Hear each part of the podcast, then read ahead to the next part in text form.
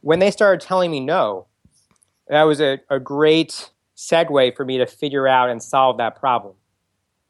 Because the answer was yes.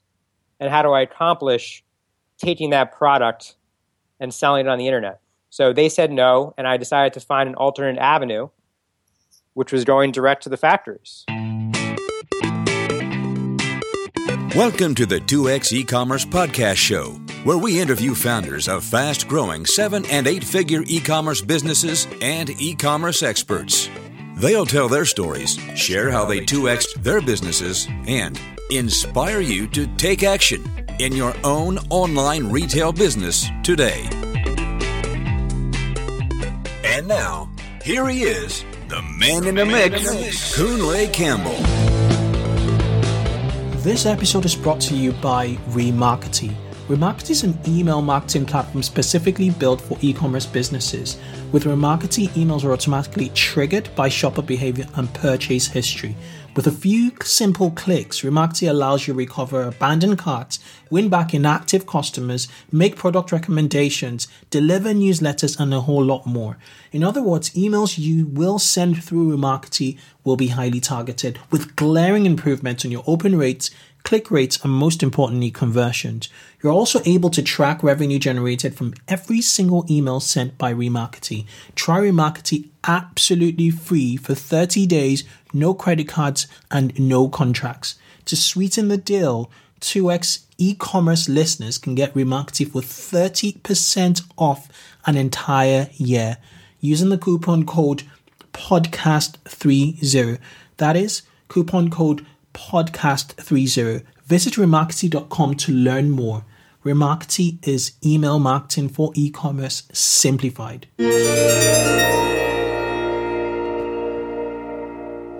Hi guys, I have with me on today's show Chad Rubin.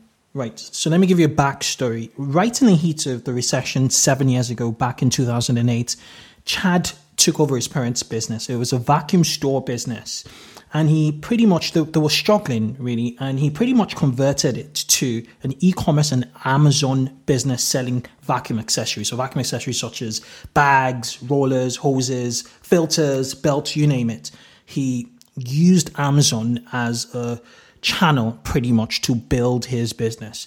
Now, over time, he has turned Crucial Vacuum into a leading brand in vacuum parts and accessories in Amazon. So it leads that category on, you know, in, in, in Amazon, in Amazon marketplace, where he currently ranks pretty much number one. Um, I picked up on, on a few things on um, on Amazon. He um, his crucial vacuum is um, top 300 seller in Amazon US and a top 1,000 seller in the world. They rank about 540. So um, yeah, I brought him onto the show to tell us all we need to know pretty much as to how he built his business. And he also has a background in um, in Wall Street, and um, he is a graduate from um, Boston University in, in finance, some, something related to finance. Anyway, so without further ado, I'd like to to welcome Chad to the show. Welcome to the show, Chad. Thank you for having me. Good stuff. Um, could you take a minute or, or less to, to, to introduce yourself, your, your, your elevator pitch, so to speak, please? Sure. So I uh, graduated Uni- University of Massachusetts Amherst. Just to uh, correct you. Okay. Okay. Uh, Sorry about that. After yep, finance major. Went on to Wall Street for a couple years doing research on on internet stocks. Mm-hmm. So telling hedge funds, institutional investors to buy, sell, or short various stocks. I got laid off during the whole crisis, January of 2009. My parents had a vacuum store. They were going out of business. In fact, they simultaneously were going bankrupt as I got laid off. Wow. I bought their inventory out of bankruptcy, listed it on the internet, sold it, and when I went to replenish it, I couldn't get it at the same price again, and I decided to go direct to consumer before direct to consumer was really the cool thing to do. Mm-hmm. Fast forward now, it's been eight years roughly. Uh, I've created a software to enable me to manage my entire business, and I've started selling that as Skubana to other e-commerce sellers. Okay, okay, that sounds really, really interesting. Very bad time for the family, including you, and you turn that to an opportunity. You built something out. You were a pioneer in, in direct to consumer, and right now you've been a successful and accomplished Amazon seller, and you you you have software for Amazon sellers to to help them you know manage their their inventory and their entire operations called Skubana. Minute. Okay, we're going to talk through every single point here in the show. Um, but before we start, I noticed you have an Amazon UK and an Amazon US store. Actually, before we, we go into that, what, what is the value proposition of Crucial Vacuum? So, Crucial Vacuum, we also own Crucial Air, Crucial Coffee, and we're just about to launch a, a fourth brand called Think Crucial. But the value proposition is very simple, right? We buy, we manufacture from the factory direct to consumer home appliance accessories and filters and sell them direct. Mm-hmm. We cut out the middleman and we give free shipping, free returns. Okay. Okay. Are you based That's in our New- value proposition. Okay, fantastic. Okay. All right. So value and cost, pretty much. Okay, so low cost and, and high value. Um, are you based in New York or? Um... Uh, so my e-commerce operation is based in New Jersey. Okay. And the value prop really is that we do it better, we do it faster, we do it cheaper mm. than any anyone out there. Okay, okay, okay. Sounds good. Um, you're, you're, you you have an Amazon UK and an Amazon US store. Could you could you tell us your your reasoning for for expanding to the UK and how that's panned out? And you know, I've seen your success in the US. You could also shed some. Could you shed shed some more light on your success on Amazon US and the UK, please? Sure. So Amazon was a great sort of entryway for us into e-commerce and but since then, like I view Amazon as a selling channel, not as a business. And I think that's a mistake a lot of people make is that they create a business around Amazon. Mm. But my my viewpoint of the world is you want to be on every sales channel out there, including your own storefront. Mm. So in terms of just my success in the United States, we just wanted to replicate that same success internationally. So we're focusing on Amazon UK, Canada, and Germany. Okay, they're pretty decent big markets. Okay, and mm-hmm. what what has been your your well your experience really internationally? Um, what's been well, what's been the outcome internationally outside of the US? We've done fantastic, and I think we've just hit the, the, the starting point because we, we actually have to phrase things differently in Amazon US than we do in the UK, and especially for Germany, especially for the for for changing the way we write our listings in Amazon Germany. And a lot of people think that Amazon UK is the second biggest marketplace Am- for Amazon, but actually, is Amazon Germany is the second biggest marketplace. Mm-hmm. So we're focusing across Canada, UK, and Germany right now, and um, our success has been tremendous. But we've just hit the starting point of that success. Okay. Okay. All right. Cool. And um, good points about Amazon being a channel. Um, that's a very, very, very good point because I was just going to say I noticed you have a website and a well built website at that.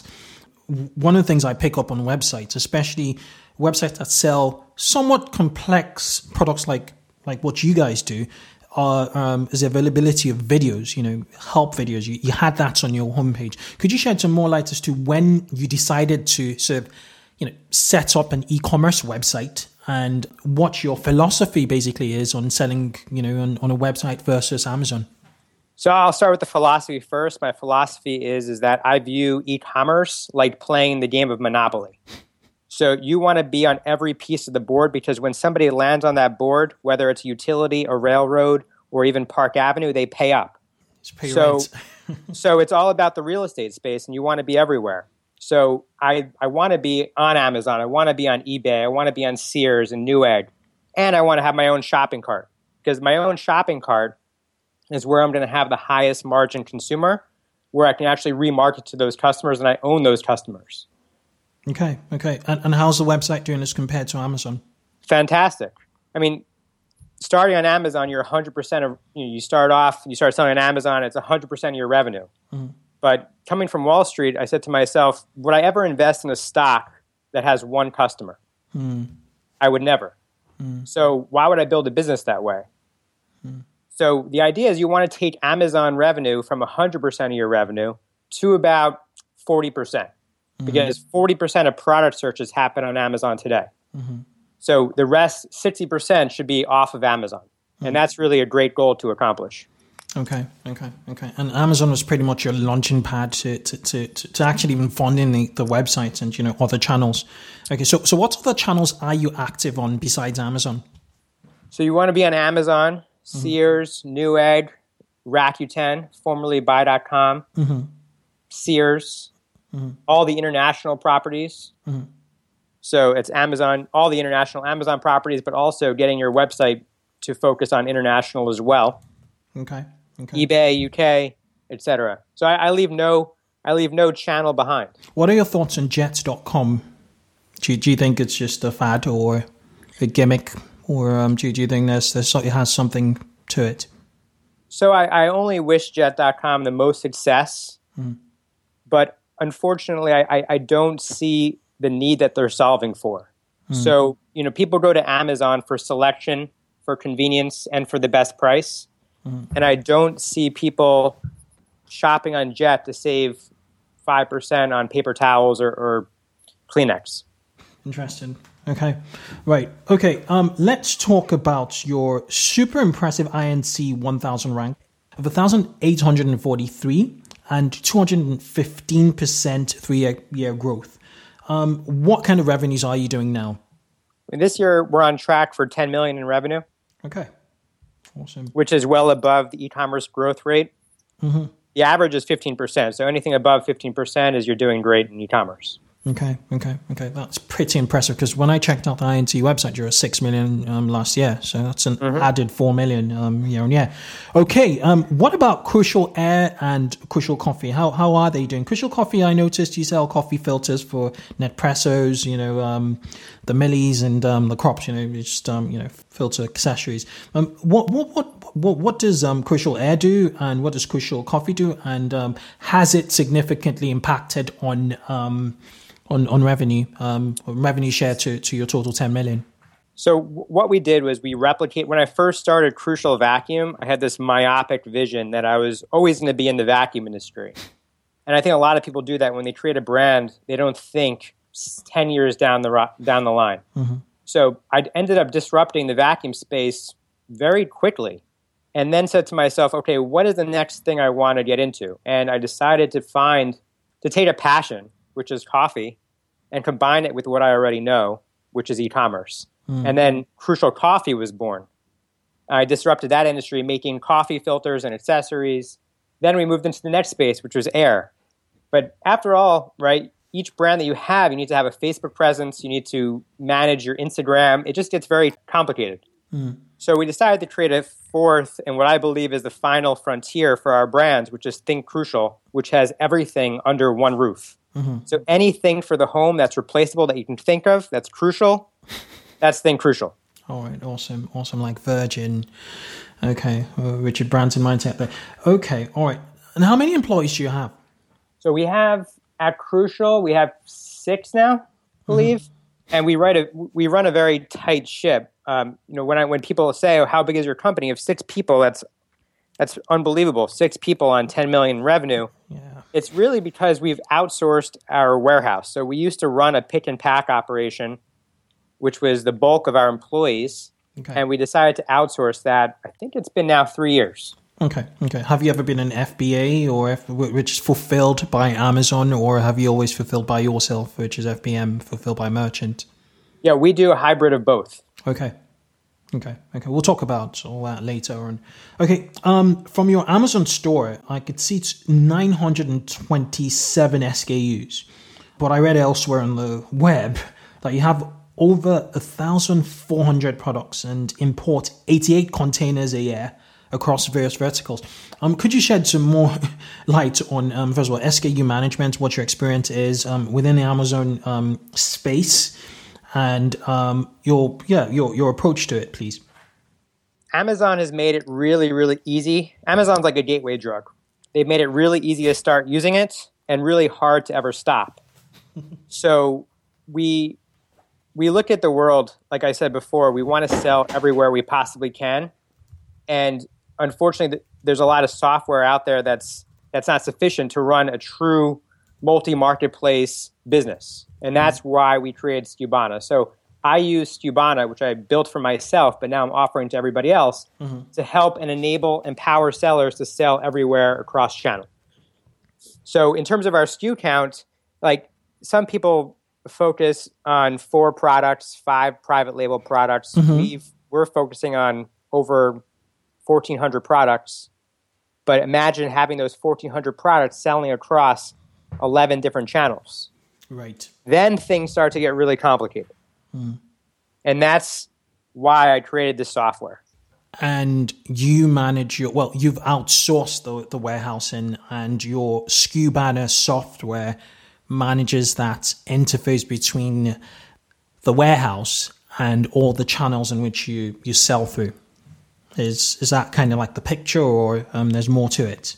Well, yeah. So you also the idea is you want to you want to get rid of any repetitive tasks that is not your core competency. Okay. So pick and pack was never my strong suit, and managing these these employees who are a little bit different. You know, people who spend their life picking and packing is a different type of employee than people who focus on building a brand. Mm-hmm. So I really wanted to focus on what we're good at, which is building a brand. Okay. So we outsourced our warehouse to a third party warehouse uh, three years ago. Never looked back. But then I was like, okay, what else? What other repetitive tasks can we outsource? Because I was using all these fragmented softwares to run my business, and it was mm-hmm. just unnecessary and it was very costly. So I couldn't find anything to really automate all the processes. So Skubana focuses on you can any way you fulfill. So whether you're a, a, an FBA seller or you have a 3PL connector, or a connection, you drop ship or you print shipping labels in house, we accommodate anybody who does any of those things. But then you need to manage your inventory cross channel. You also need to create purchase orders. We automate the purchase order process. Again, it's all about the word Skubana derived from the idea of Cubana. We thought to ourselves, what do sellers want to do? What do they want in life? Sellers want to spend more time with their family. They want to take a nap during the day. They want to work on their business, not in it. So that's what Skubana takes care of. It's an end to end software to run your business. And I could never be CEO of two businesses without the software in place. It would be impossible. Okay, okay. So that, that's pretty impressive because it's it's software built by uh, by, by, by an entrepreneur. Um, you know, save just addressing your pains and, and you're scaling that out now with, with solution. We're, we're going to talk more about totally. Skubana and all the tools um, you use for for managing cool. um, an Amazon store. Um, what about profitability for for Crucial um, for Crucial vacuums? What, what does profitability look like? Um, what, what, are your margins like? Um, are, are, they sizable, good, decent? Yeah, our, our margin profile is great, and I'm constantly focusing on higher margin products. So, look, private labeling in, in e-commerce today, everyone is doing it now. Everyone's taking these training courses. Everyone's private labeling and so you have to, like Wayne Gretzky said, you have to go to where the puck is going, not to where the puck is today. Mm. And I'm constantly reinventing ourselves and focusing on higher margin product as other sellers invade our category that I currently play in today. In your space, because um, I, I, actually had a question about, um, you know, um, PL, you know, private label sellers. Um, I'll, I'll just jump into it right now. Okay. So, in my opinion, you're what I call like a super private label Amazon, you know, marketplace seller, really, as compared to what you know what, what's going on now in, on Amazon. And um, all you need to do is just type up, you know, private label on Google, and you know, you, would you'd, you'd see what I'm talking about. Now, that said, um, you're early in the game, and you have focused on your brand um, for a wide range of products. What's your opinion on um, niching down as you know um, the advice is, you know, out there, you know, saying niche down on one product and then scale slowly. Should people go for brand with a wide range of um, products, or should they focus on one product starting out? I think they should focus on one product starting out, but pick a brand that's scalable over time because it's likely that the, the product that you pick today may not be the product of tomorrow. Okay. So and I'm I, I, like to call myself not really a private labeler. I like to call myself a brand because that's what we've built. Like some people go on Amazon and, and just throw up a name onto Amazon and that's their private label. But if you built a true brand that's recognizable, like if you type in crucial into Amazon, it comes up right into the search results. Good stuff. Good stuff. Right? Like Amazon indexes, people are searching now for Crucial Vacuum, and that's when you know that you've built a brand when exactly. they're coming back for more. Exactly. I was I was talking to a client last week, and we are looking at their dashboard, their marketing dashboard, and um, I had to put in brand name search, you know, in comparison to their competitors. As a metric. You know, you should measure on a monthly basis because at the end of the day, you know, that, that has a lot of weight. You know, um, that's direct demand. It's more likely to convert because they trust your brand. They're coming to your store. It's almost like a walk into your store rather than a walk down a high street or, you know, a, um, a, shopping center. Right. Absolutely. And I just want to I want to follow up with that. Mm-hmm. That a lot of these private labelers, they're private labelers because they're only on on Amazon, which is a channel. Going back to what I said when we first started the conversation is Amazon's a channel, it's not a business. Mm. Mm. So you need to parlay your successes from Amazon everywhere you can. And that's when you build the brand. Absolutely agree with you absolutely agree with you. Okay, um, let's go back to the early days of um, Crucial Vacuum and kind of talk about how you moved from dealing with distributors to that move. Because I read in an article that you moved from dealing with distributors to dealing with manufacturers.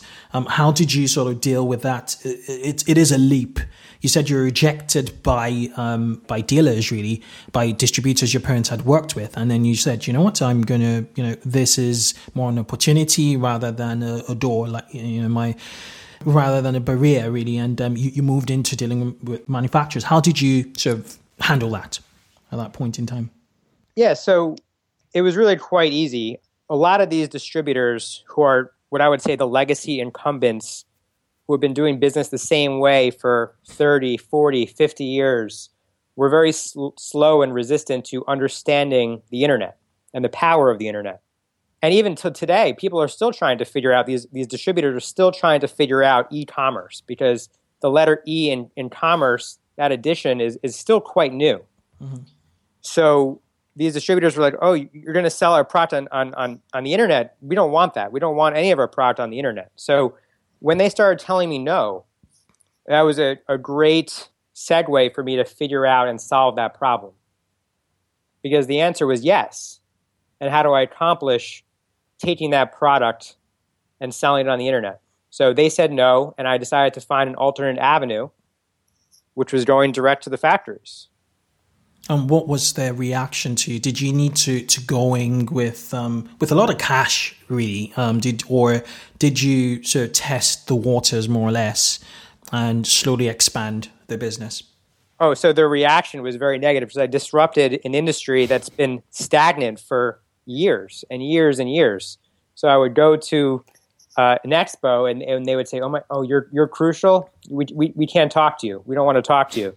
And that's when you know that you you're onto something, mm. right? That's an early indicator. Fair, fair and so, and so in terms of the money, in terms of spending money and and how you begin, you have to begin in what I call a very scrappy way. I don't. I'm not one that likes to spend a lot of money and to lose it all at one time. So I'm very risk averse, believe it or not. Mm-hmm. So you wanted to start really with one product and start slowly you know, talk to your factories and overseas and say, "Hey, I can't hit your minimum order quantities, but what what what can I hit?"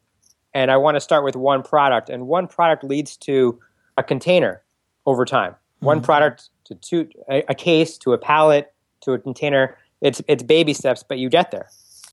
Yeah, yeah. You're now on 88 containers. So yeah, for me, yeah, so let's let's talk about the difference. What's in your opinion the difference between a private label and a real brand? So the difference is is just a private labeler follows a guideline that they've learned in some training course where they've learned minimum skills to run a business. So they say, okay, your your product needs to be your product needs to be, be below a certain weight. Oh dear. It needs to be it needs to be in the kitchen category. It needs to uh, be above nine dollars but under sixteen dollars. And typically, most of those people are creating these spatulas and they sell them on Amazon. Oh dear. Right. and no, I'm, I'm being t- completely serious though. It's yeah, yeah, yeah. Okay. So, so a lot of these sellers don't even have a trademark name. They don't even understand the concept of selling on other channels or creating your own brand off offline. Mm. And I think that's really where there's a discrepancy, and that's that's what I would consider um, whitewater, right? The area that a lot of sellers aren't focusing on, and those that are doing it really well are focusing on the brand. Mm-hmm. And just to just to follow up, I I don't believe in the groupthink mentality of it needs to be under this weight, it needs to be in this category, it needs to be this price point. I don't believe in that because if everyone's following the same guidelines and rules, like everyone's just going to do the same thing. And narrowing the market, really, and narrowing your opportunities, and be much exactly. more crowded. Exactly. So, like what I what I tell people, and I don't even have a training course, but when I'm talking to people and giving them advice, I say, look, what are you passionate about? What are some of your hobbies that you like to do? Where do you find that there's some sort of itch that needs to be scratched? Mm-hmm. And how do you actually parlay that into creating something online? Finding what you're good at, and then and then build finding that that problem area, that that friction point, mm-hmm. and putting the two together and to create success. I mean that that would fuel your passion to to your your passion will fuel your drive to to push on, even if you know things are not really going as planned initially into that category, because you're addressing an, your itch um, mm-hmm. uh, which you validated, you know, with, with, a bit of research, really, and um, yeah, it just gives you that fuel to to push on. I absolutely agree with you. Okay. Yeah, the, the world doesn't need another spatula. but when you when you walk around in life and you say, "Oh my God, that that really pisses me off. That doesn't that doesn't exist today," or "Why can't I get you know a speaker for a cheaper price or yoga pants?" Why do yoga pants have to be a hundred dollars? Mm. And the answer is they don't and that's when you then you know you found an opportunity. And um, in in the scheme of, of everything, how important is customer service to your brand? Um, to to when people think about say crucial vacuum or any other you know um, of your brands whether it's crucial air or crucial coffee um, do they think customer service is that part of your value proposition, and, and how do you execute, you know, um, customer service, effective customer service? So part of the value proposition of Crucial from day one has always been doing it better, faster, cheaper, direct to consumer. So part of my value proposition is doing it better, and that is not only offering free shipping, free returns but we have a live chat. We have our phone number right on the top of our page. Mm. In fact, there's a sign above my customer support team that says it takes years to find a customer, seconds to lose one. Good, and good one. Mm. in this world where people, where, where customers can just go and ruin a brand overnight, whether it's Facebook or Twitter or anywhere else, we manage that reputation and we man- we do whatever it takes to make your customer happy. Some really, really good, good well, quotables in, in, in this um, talk we're, we're, we're, having in the show notes. I'm going to sort of um, coach you on a lot of stuff you've, you, you just mentioned. Okay, let's talk about. Um, to, to me, I find a challenge with, with Amazon. Um, one one challenge is the fact that um, you don't have access to email addresses of your customers. And um, you know emails as you alluded to earlier um, you, you, you know, the essence of having a website to be able to remarket to to your customers and actually you know have repeat customers and you know loyal customer loyalty really. How do you drive in repeat customers on a platform such as amazon you really don't and that's why you want to create your own your own brand now if somebody buys a crucial vacuum filter from amazon and it's sitting in their closet from two years ago and they go to replenish, sometimes they'll go to Amazon. In most cases, if they're a loyal Amazon customer, they will. Mm-hmm. But some people may go on Google and they might be like, wait, where did I buy this filter again? Oh, I'm going to go on Google and check it out. Crucial vacuum, et cetera, et cetera. Okay. And so people have the option. And if you're not selling on Amazon today, you need to be because you're not relevant, right? Like we talked about when we first started the show, 40% of product searches are happening on Amazon. Hmm. So I want to capture that real estate space one way or another. And that's why I'm on and off Amazon. That makes a lot of sense because um, I just want to circle back into um, your listings on Amazon. Every single one of your listings is branded at the top and at the bottom. You can't miss it with, with the particular color. You use green, there's a logo there. Is that intentional? Oh, yeah we i mean we want to have our brand in every aspect of the listing but we also don't want to cause customer confusion mm. so it's important to to identify the brand anywhere we can in our listing and and that's what we do okay, okay. we also don't want others selling in our listings. so uh, some people have tried to to sort of what i would say hijack our listings mm-hmm. over time and uh, we work with amazon very closely to prevent that from happening okay Well, that makes a lot of sense. Um, now let's talk about inventory management on on Amazon. Um, what camp are you on? Um, fulfilled by Amazon or fulfilled? Well, you you just um, you alluded to earlier that um, you you've outsourced um, fulfillment. Well, yeah, your warehouse. So why are you not an FBA?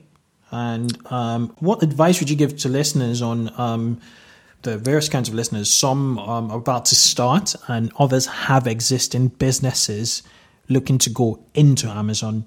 Um, so, what's your advice with regards to FBA, FBM, and even drop shipping?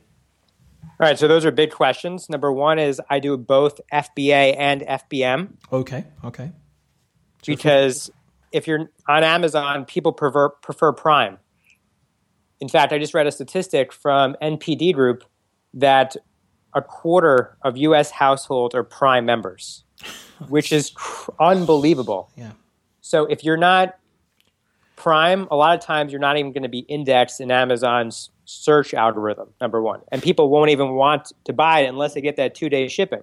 So I do a mix and I see which products are doing well and will make sure that I have stock FBA.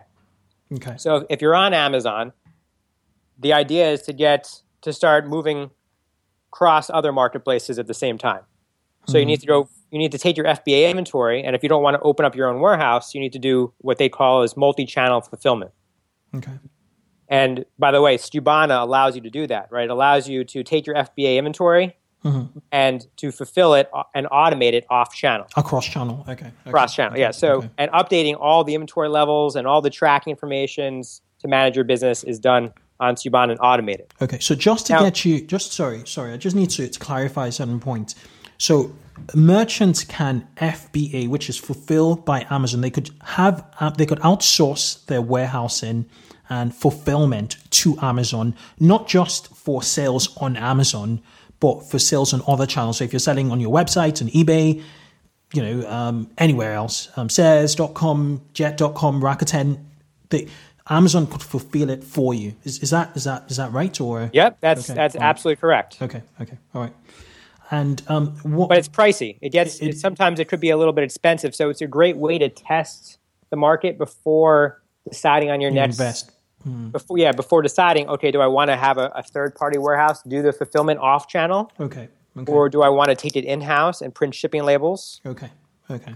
Okay. or do I or do I have or do I make enough money in my products where I can just do multi-channel fulfillment all day long and not have to worry about it Okay, and and Skubana, your your software, which you're going to talk about pretty sh- soon, um, will well ca- well understands what inventory you have, takes takes a, a record of what inventory, and will record and take orders from every channel as they come in, and kind of send that data through to Amazon um, to who then fulfill your orders coming in from various channels. Is is that kind of like absolutely and then market shipped take the tracking from Amazon market shipped on your other channel and updating your inventory from FBA on your other channels as well and it just doesn't cover FBA alone. It would cover if you were managing your warehouse yourself or you had it outsourced. exactly Okay, that makes sense. and that's ground that's groundbreaking yeah, yeah, absolutely. absolutely. Now, you, you asked another. I just wanted to answer your other question, though. Yeah. It's for merchants that aren't on Amazon today, Mm-hmm. even if they don't even have an e-commerce presence. there, there are loads of them. Believe you me. Yeah, There's loads of them out there, yeah, and I think you need to take your business to the next level and be and sell online everywhere you possibly can, right? And that's how I've that's how I've done it. But before just creating a listing on Amazon, you need to make sure you have the right operational infrastructure in place. okay, it's kind of like building a house. You can't build a house on swampland, even though it, ha- it happens in New Jersey all the time. uh, but you gotta have, and you gotta build the right foundation so you can properly scale. Because there's a lot of newbies that come onto Amazon. They just start, they get, they get into a product listing, they start selling, and then they get suspended right away. You need to adhere to the Amazon policies. You need to literally give the same, if not better, than customer support on Amazon.com, or else you're not going to be there. and it kind of teaches you, you know. Um, so if you start out from Amazon, and you, you, as you said, it's a gateway drug. You know, if you start out from Amazon and um, you stick to their terms, it would teach you how it's teach you habits. You know, good habits, and, and you know how to treat your customers. and how to, to, to, to stick to your promise, you know, deliver on your promise, really. Um, so I, I think it's it's a good you know breeding ground um, for um, for new e-commerce um, businesses. Completely, and you know, Amazon has taught us on how to be a better seller. Mm-hmm. Mm-hmm. So we we our response times, which I probably wouldn't have tracked when I first started the business, but Amazon tracked it. So I was like, oh wait, I need to really think about our response times. Mm-hmm. mm-hmm. So our, our response times are less than three hours. Wow, okay, that's pretty good. Okay, okay, okay. Now let's let's talk about um, reviews on on Amazon. Um, how important are reviews? And uh, I'd like more anecdotal, um, a more anecdotal perspective from from your what from from from your perspective, from from your experience on Amazon, what what what's the impact of reviews? Um, is it overhyped or um, is it something people or you know um, e-tailers should really look into? You know the, the metrics on on reviews, um, both product reviews and seller reviews. So I, I think both reviews are very very important. Mm-hmm. Seller reviews are are more important for, for obviously for Amazon and product reviews are important both to getting your product indexed on Amazon, but also to people just buying your product. Okay. So I, I think they're both really important. I, I mean, if, if you'd like to, we can start breaking them down. Yeah, yes, please. Let's let's go ahead. So seller reviews are are super important, and I think if you're not a direct to consumer brand and you're competing for a buy box, those seller reviews become even more important because now Amazon is prioritizing in their algorithm. At least one of those processes is looking at your seller reviews. And are you 100%? Are you 98%? Are you 95%? Are you under 90%? If you're under 90%, there's a problem. Okay. I think if you looked at my mine, I'm probably around lifetime of either 99 or 98. Wow. Okay. So we spend a lot of time making customers happy. Now, in terms of product reviews, product reviews are su- super super important because it determines if people are going to actually look at your product compared to another product. Hmm. So a lot of I know a lot of customers. I mean, Amazon has been suing people these days around fake reviews. Mm-hmm. But either way, even if you build fake reviews, right, the truth is going to come out over time. Like over people time. are going to people are going to start posting negative reviews and will dilute those positive reviews. Hmm. So I would take product reviews as a as feedback from customers so that you can iterate on your product over time. How do you like look at your reviews and see what customers are actually saying? Use that as part of your customer support experience so that you can make changes to the product over time. Because that's what they were set out to do anyway. But you know, people being human would, would, would try and game a system, you know, regardless. Well, I, I think actually Amazon set out for reviews to help their consumers buy things off Amazon. Mm-hmm. But you could be using sellers to be using the reviews too. The reviews don't have to be a negative, right? Don't get upset when you get a negative review. Mm-hmm. Take the review and understand how you can improve on your product. Mm-hmm. How can you offer a better a better product and make this customer happy? Mm-hmm. So maybe the customer wrote bought like a coffee grinder from you and they didn't know how to use it. Well, that means you need to literally give better directions in your coffee in, in your coffee grinder when you create it. Mm. So that's what we do. We read the reviews and we try to make things better. Try to understand: is this a customer just were they did they just not understand the product? Were, were there not proper directions, or is there really a defect, or you know what what happened here? Okay, so so it's it's really feedback. You know, um, yeah, it's it's for, for getting customer feedback from a seller perspective. Okay, okay. Right. Um, let, us talk about tools. What tools um, have had the highest impact um, to your business on, on Amazon? So we've been doing everything from scratch from day one. Everything was done manually. We've never used a listing tool to mm-hmm. push listings to channels. Mm-hmm. We really believe in building unique content across all of our marketplaces. So from a listing perspective, we've done everything manually, and I can go into to why. And then operationally, we had to build a software, which was Skubana, to run everything for our business. Now, I, I, use other tools that are helpful to me over time to help me run my business, but Skubana is the is the tool I use end to end to run my business. Okay. Before we talk about Skubana, what what are your top three tools? well, obviously, one of them is Skubana. Uh, I use, I mean, I, I, do a lot. I do a lot of uh, zero inbox, so I get a lot of emails coming in. Mm-hmm, mm-hmm. So I use Boomerang for my inbox to manage my inbox, and I use that as my sort of get things done tool. Mm-hmm. So I manage all my accomplishments, all my goals are managed from my inbox because a lot of it happens digitally. Nice. What do you think about G's? Are you a Gmail user or? Um, yeah, I use Gmail. I use what, Gmail. Yeah. What do you think about Gmail. Gmail. inbox?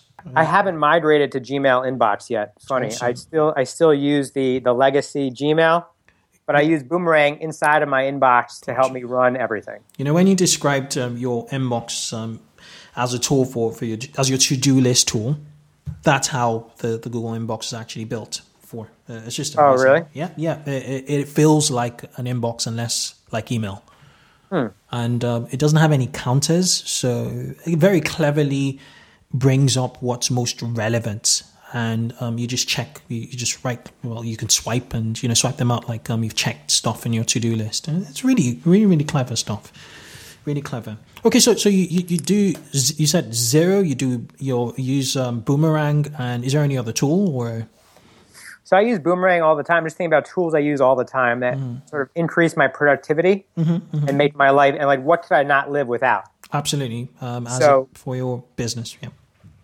So whether it's zero, uh, whether it's Boomerang uh, or Evernote, okay, or Dropbox, mm. I use Feedly for all my blogs for all for reading my blogs. Mm. I subscribe to, and I subscribe to a lot of them. A lot of my learning happens via blogs. Blogs versus books. Do you read books? Oh yeah. We'll talk about books anyway later. Okay, so let's let's talk about Skubana. Um, I prior to our call, um, I asked a question. What is the difference really between Skubana and Channel Advisor? You know, I think there's even Stitch Labs. What is your core value proposition for Skubana? So Skubana is an end-to-end software to run your business. A lot of people in e-commerce today use fragmented softwares, many different tools, which is mm-hmm. very inefficient and cost ineffective to run their entire business. So Channel Advisor is just simply a listing tool that takes a percentage of your revenue. Mm. And it doesn't matter to us or any other seller for that matter whether your order is $1,000 or $1.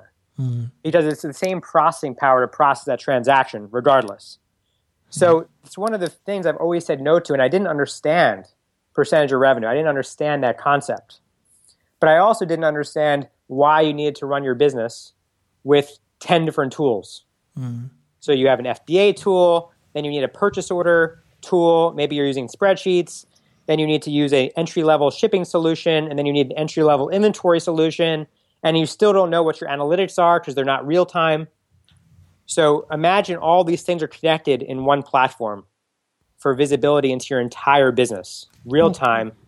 That's what we built. Like an ERP system and a, it, C- a bit. Does it have CRM elements to it in terms of so, customer interaction, or is it more or less the back end, the real back end, the, the the, the nuts and bolts, the moving parts of the business? It's the back end of the business. We mm. haven't touched anything with the customer mm. through Skubana. You can you can actually create return labels through the mm. system in Skubana, all in the cloud. Okay. But we don't do any like email tickets. Okay. So it, it is an ERP, but in the traditional sense, an ERP, all these ERPs were built before e-commerce what it is today, before mm-hmm. there was an E in commerce. So we are the first system that you that it's an ERP with shipping all under one roof. Gotcha. That's scalable for the smallest sellers and the biggest sellers. Okay. So um, there's the the warehouse management, which will, you know, inventory management rather. Um, there's the fulfillment module, and there's the printing module. Are there any other modules I've missed out? Well, well let me break it down. Okay. In terms of orders, right. Okay. Fulfill any way, your way. So whether it's dropship, 3PL, FBA, printing shipping labels, any way you fulfill, we support it. That's just orders. Okay, let's let's talk about drop shipping, and I'll give you a use case. Um, I'm a furniture retailer, and um, some of my stuff is in my warehouse. And um, some of my other stuff, um, just due to space restrictions and cost restrictions, are with um, with third party um, suppliers of mine. And every morning, they send me perhaps like a CSV email or they have a live raw feed, which kind of gives me their um, their numbers with regards to their inventory, uh, just counters as to what they have, their available, their stock, basically. Can I use Skubana to monitor their feeds and auto update what I show to or what I have on the channels I sell through? So what you just described is what everyone do- has been doing before Skubana. Okay. So that's manual. So okay. the idea is you want to have your suppliers drop on your CSV file mm. onto a server that gets read, an FTP that gets read by Skubana. We will read your inventory, okay. show that inventory to all the channels. And as you get orders coming in, we'll drop on those orders for that vendor, for that furniture vendor, onto the FTP which the three, the vendor will read, mm-hmm. scan it. Once they ship it, we read that tracking information and we push that to all your channels. Gotcha. So everything is automated. You can schedule automated runtimes, whether it's a CSV file, an Excel file, or a text file. Okay. okay. And that's just one example. So that's and that's just on the order side. Okay. okay. So then you have inventory management. So then you need to when they drop on that inventory, we send it to all the marketplaces out there. And as one is sold, we update the inventory appropriately. Okay. And then you still, and then still, you need to have purchase orders, right? You need to have purchase orders to run your business, mm-hmm, mm-hmm. and we automate it based on all the velocity, all the sales velocity that you have in your business, your lead times, your mins. Skubana will automate a purchase order awaiting your approval. Are the purchase orders in real time per order, or do you just um, aggregate um, orders in a single day and you know put that into a single purchase order?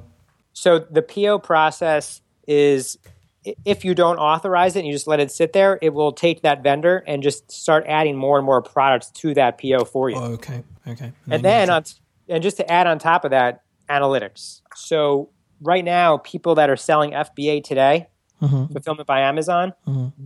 So a lot of people are losing money and they don't know if they are because there's a lot of hidden fees in FBA. There's dormant inventory fees that Amazon charges you, long term storage costs. There's uh, return fees that are astronomical that can really uh.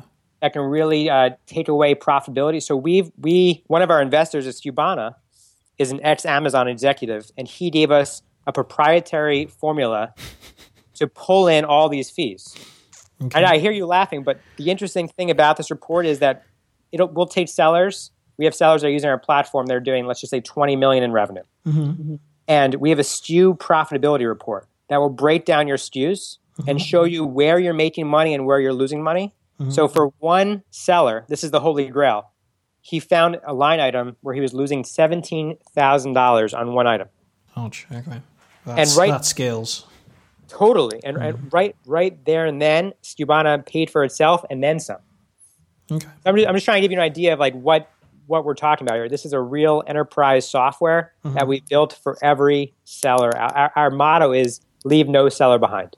Okay, that sounds good. What about your price point with Skubana? So our price point is also disruptive. The same way I've disrupted the vacuum space and you know the direct to consumer space, we're mm-hmm. replicating that success in the software space. Okay. So the the dis- disruptive pricing that we offer is you pay for what you use when you use it. It's kind of like your energy bill. Mm-hmm. And the more orders you do, the less it costs. And we split up the world between FBA and non FBA orders. Mm-hmm. And if you go to Skubana.com, you can see, it's, I know it's very refreshing, pricing is right there on our page. Okay. And we say no to a lot of things. There's no setup fees, mm-hmm. there's no custom development required, there's certainly no percentage of revenue. And we don't lock anybody into a contract or a commitment. Mm-hmm. Because if, if, if you love our software, you're never going to leave. Okay. And it's up it's up to us to keep on making you happy. That makes sense. That makes sense. So it's, it's almost like a pay as you go um, service. Okay. All right. Cool. Right. Let's let's move on to your thoughts on the future of Amazon. Where where do you think Amazon is headed in in the future? Um, do do you do you think um, so if another platform will disrupt um, Amazon, or um, there'll be a rise of um, direct-to-consumer websites um, with you know platforms such as Shopify and um, you know um, emerging. So I, I, have a, I have a lot of thoughts on this. I think over time, people's buying behaviors are are going to converge onto the most trusted site out there, which is Amazon. A lot of people think that you know, Jet.com is going to disrupt Amazon, and I think that comparison is actually not correct. I, I, I think the biggest competitor that Amazon has today is Uber. And the reason why I say that is because not only does Uber know where the driver is, they also know where the consumer is. And all they need to do then is up, upload inventory into their app. And now they have this holy triangle. They know the consumer, they know the driver, and they know where the product is. And now mm-hmm. they triangulate and get that delivery right to you same day. I'd have thought that enhances Amazon. So if they latch on Uber to it, they could improve their fulfillment, fulfillment if, if that makes sense. Interesting, but Amazon just launched Amazon Flex, which is trying to compete with Uber. So Amazon already sees the I think they I think Jeff Bezos sees the writing on the wall here mm-hmm. and trying to take steps. You know, that's why there hasn't been a formal announcement between Amazon and Uber. Mm-hmm. Because time I believe that that is going to be the true competitor. Interesting. Very, very interesting. Like I, I don't think pricing like Jet Jet.com is solving an issue of pricing. And there is no issue with pricing. That's the that's the thing is there's no issue on pricing today. They're not solving the true problem with technology. Hmm. So so what what is the problem? What what what, what can disrupt Amazon? Um, you know, what, what is the current problem at the moment? What what are consumers? What problems are con- what, what what what are the primary pains of consumers?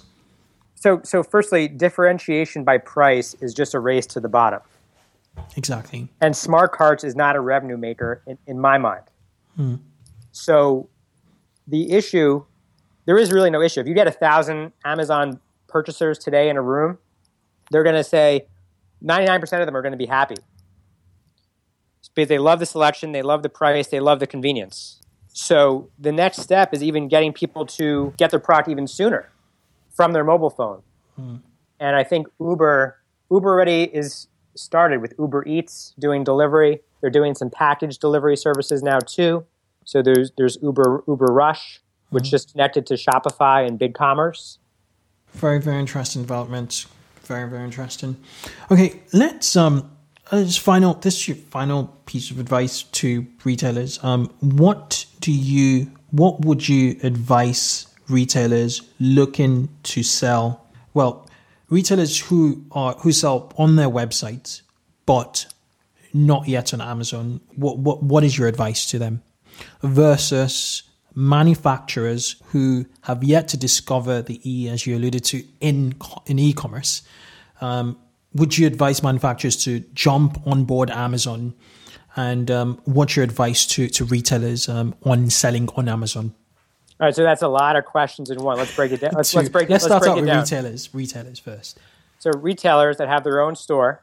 Yes, and um, are looking to move into Amazon. What's the risk? The best way, risk averse by the way, um, to to move into Amazon? Should they even start Amazon? Um, and what, if not, what kind of? I'm quite sure some kind of retailers. Should all retailers move to Amazon? And if they should, then um, what approach is most risk averse to to moving on to, to Amazon? And do these retailers have their own brand, or are they just? That's that's a good point. Um, they a lot of retailers are merchandisers of other brands and they would have a few own brand.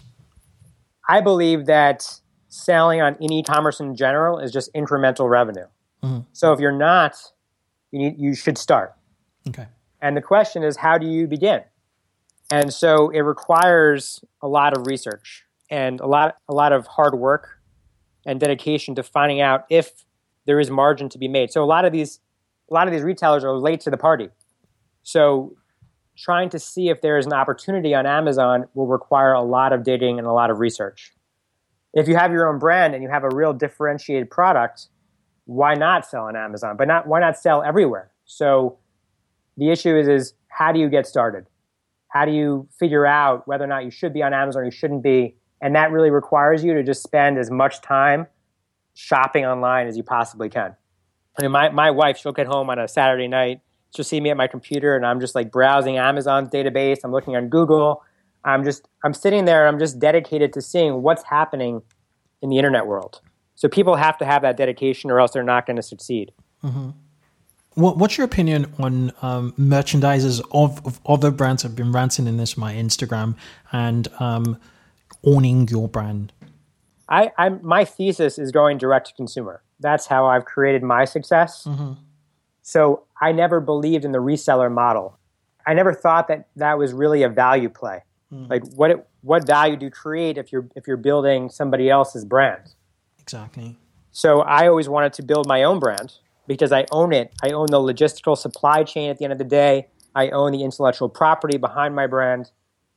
So I'm I'm a huge advocate of direct to consumer. And now direct to consumer has blown up. You look at not only Crucial vacuum and air and Crucial coffee, but you look at Bonobos, you look at Warby Parker, Dollar Shave Club, Casper. I can just go on and on. They're Everlane, Everlane. Mm-hmm. They're all B2C direct, and they're, they're disrupting the industry. They're beating the incumbents at their own game with technology. Mm-hmm. Mm-hmm. Absolutely agree with you. Absolutely agree. Which circles back to manufacturers. Your advice obviously would be sooner rather than later, I suppose. Oh yeah, and a lot of them are already late. So mm-hmm. like you look at Gillette, they were late to the party, and they still haven't captured the direct to consumer share. I don't know if they will be able to. Dollar Shave Club has roughly about 10% of the shaving market now. Wow. wow. Which is incredible.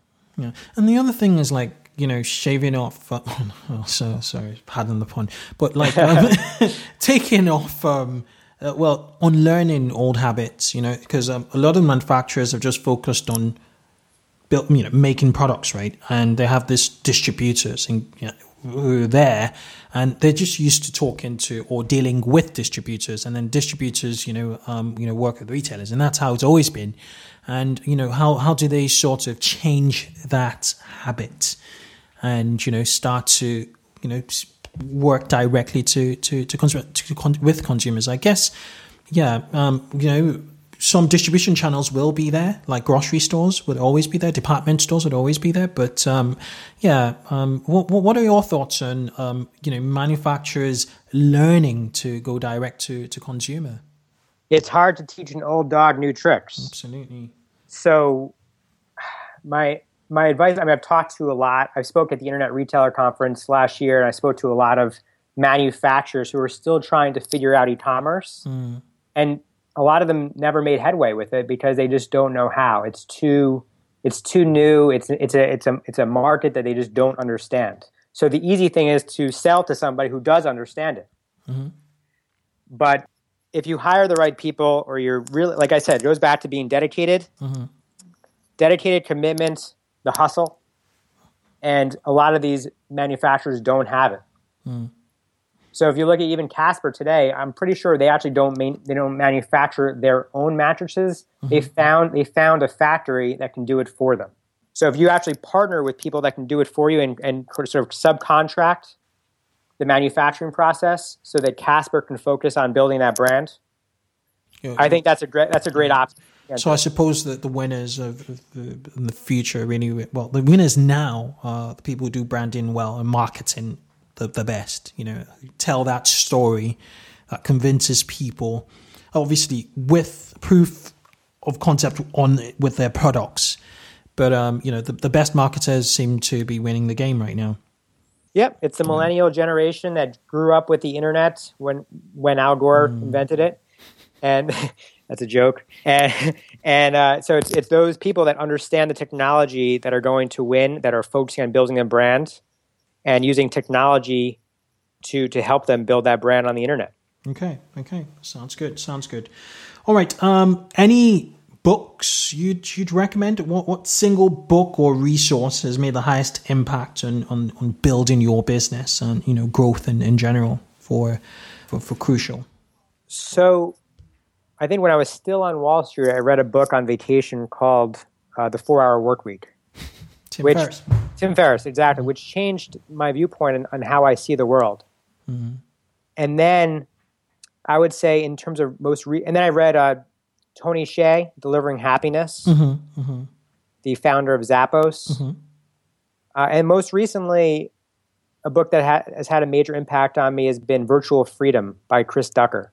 Gotcha. I haven't read that one. Okay. That's a fantastic Really book good. that talks about outs- sort of outsourcing and how you could successfully get repetitive tasks off of your plate so you can focus on what you're good at. Hmm. And in terms of blogs, I, I really like Quicksprout, which is Neil Patel's blog. Absolutely. Mm. He just shares everything. He just drops golden nuggets and makes it rain, and, and you can and you can learn from it. An, an I just amount for free. Yeah, I just wonder how he, you know, he, he just hit upon hit upon hit on a daily basis, almost on a daily basis. It's amazing, amazing.